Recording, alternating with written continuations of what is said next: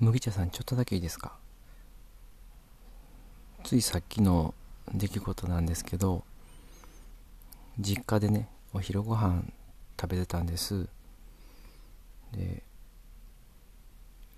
父親と母親と、まあ、僕でテレビで「おかえりモネ」っていう連続テレビドラマ NHK のあれを見ながら3人でうどん食ったんですよ。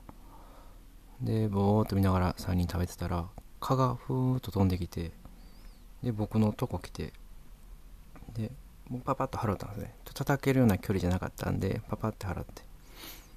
で次ふーって次母親のとこ飛んでいったんですね。で母親のとこに行ったんですけどなんかこうふわふわ飛んだだけであなんか刺すとこないなみたいな感じで。